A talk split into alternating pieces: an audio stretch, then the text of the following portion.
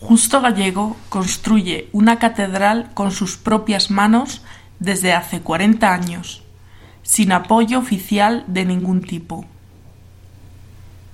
Mejorada del Campo es un pueblo del extrarradio de Madrid que cuenta con uno de los monumentos más extravagantes de la geografía española. Una catedral que la Iglesia por ahora no reconoce como tal construida durante más de cuarenta años por un solo hombre, Justo Gallego. Cuando su historia apareció en un anuncio de Aquarius hace unos años, muchos pensaron que era un montaje publicitario. Pero nada más lejos de la realidad. Hoy, con 84 años, Justo sigue dedicado a la construcción del edificio, de un tamaño sorprendentemente grande, dos mil metros cuadrados de planta, treinta y cinco metros de altura, cincuenta metros de largo y veinticinco metros de ancho. A lo largo de cuatro décadas, solo ha habido ayudas puntuales de familiares y voluntarios. Se financia con el alquiler de propiedades heredadas y donaciones.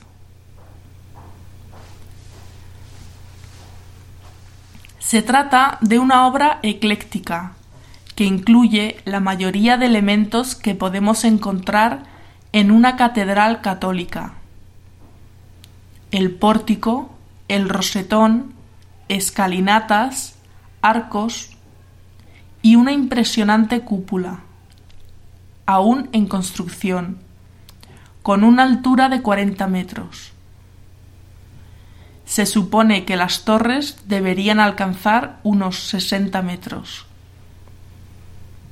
Los materiales de construcción son de lo más variopinto, aunque predominan los ladrillos defectuosos donados por una fábrica local de cerámicas.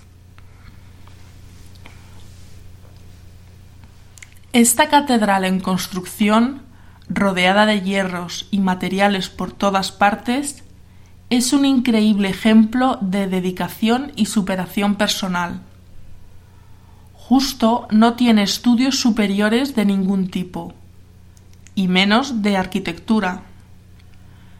Aprendió todo lo que sabe leyendo libros sobre catedrales y castillos